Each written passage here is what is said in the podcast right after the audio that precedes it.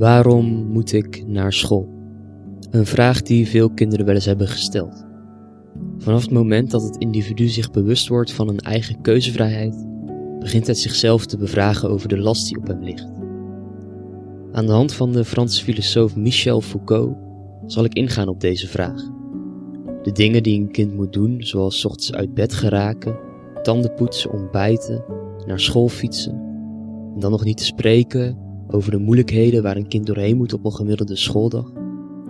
Naast de ontwikkeling van kennis en vaardigheden is er ook het sociale aspect.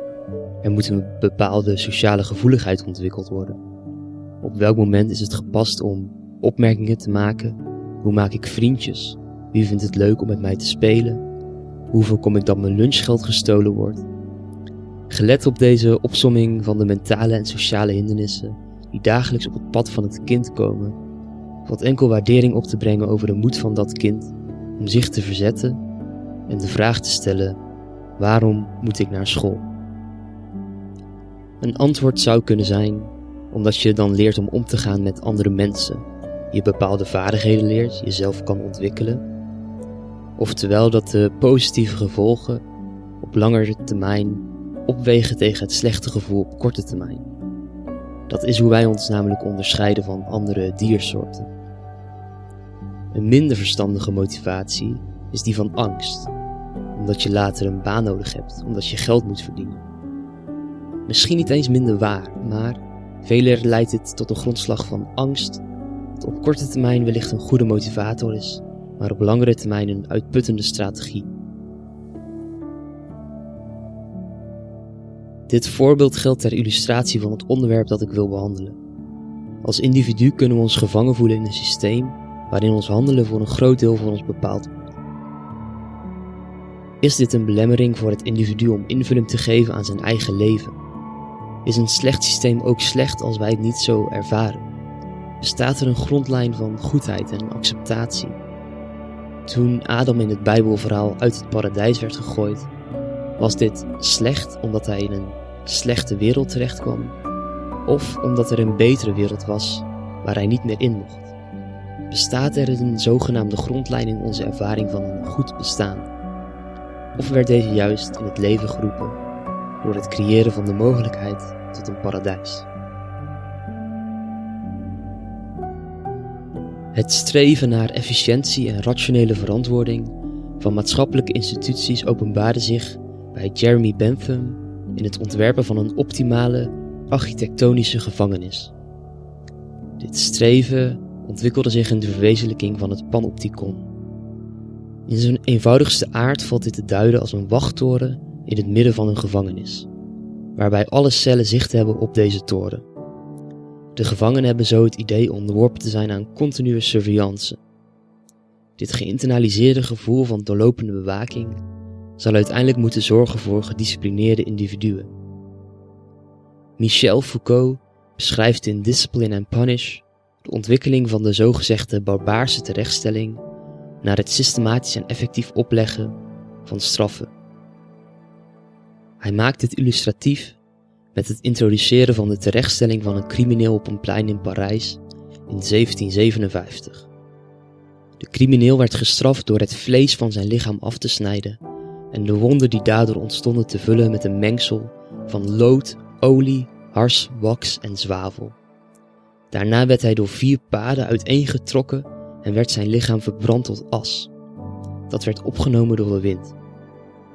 Met deze illustratie begint Foucault zijn boek. Deze weerzinwekkende schets die afschuw oproept bij de lezer heeft ten doel een paradigmaverschuiving af te wenden. Het is toch niet mogelijk dat zoiets barbaars als beter of ethischer gezien kan worden dan onze genormaliseerde, beschaafde gevangeniswezen? Deze interpretatie van het denken van Foucault is dan ook een misinterpretatie. Hij verlangt niet terug naar een oude tijd, maar probeert ons ervan bewust te maken hoe vanzelfsprekend de aanvaarding is van de huidige aanwezigheid van controle en surveillance. Dit doet hij door het idee achter het panopticon van Bentham te extrapoleren naar de inrichting van andere instituties binnen onze maatschappij. Foucault geeft aan dat de surveillance gebaseerd is op permanente registratie, waarbij het streven van de gedisciplineerde macht gericht is op het uitlichten van het afwijkende individu. Ofwel, gedrag wordt genormaliseerd ten behoeve van een uitgezette norm. De architectonische functie van het panopticon is de onderworpene het gevoel te geven constant geobserveerd te worden. Door hem dit te laten internaliseren, wordt de voortdurende machtsuitoefening verzekerd. Net zoals het kind dat geleerd heeft om niet te spieken tijdens het maken van een toets. Het gaat hier dus niet zozeer om daadwerkelijke toezicht dat mogelijk wordt, maar om het effect dat het heeft op de individuen die eraan onderworpen zijn. Dit psychologische effect van het panopticon bevindt zich niet alleen in het gevangeniswezen, maar vindt ook zijn werking in het behandelen van patiënten in een ziekenhuis, het toezien op werknemers en het instrueren van kinderen die naar school gaan. Dat heeft tot effect dat het individu, omdat het zich ervan bewust is dat hij in de verschillende rollen die hij speelt binnen de samenleving onderworpen is aan deze machtsstructuur, zich ontwikkelt tot een gedisciplineerd individu. Het constante bewustzijn van surveillance leidt tot een normalisatie van het oordeel, tot het normaliseren van gedrag dat niet afwijkt van de gestelde norm.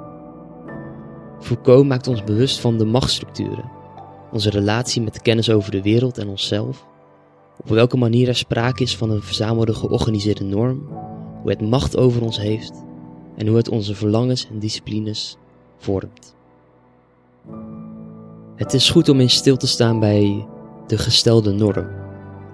Het kind dat zich afvraagt waarom hij naar school moet, stelt een terechte vraag. Wie of wat bepaalt eigenlijk deze norm? Die norm die als een last drukt op het individu in elk van zijn maatschappelijke rollen.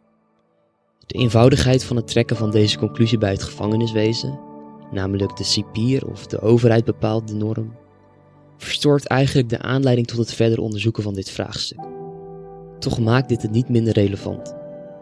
De constante aanwezigheid van het panopticon maakt het 21ste eeuwse individu extreem gevoelig voor het aanvoelen van deze zogenoemde norm. Onduidelijk is echter waar deze vandaan komt. Wordt deze ons opgelegd door een hogere macht? De overheid wellicht of Facebook, Twitter, Instagram? Spelen wij hier zelf een rol in en welke ruimte tot manoeuvreren heeft het individu hierin? Zijn wij veroordeeld tot het meespelen in het toneelstuk van de massa?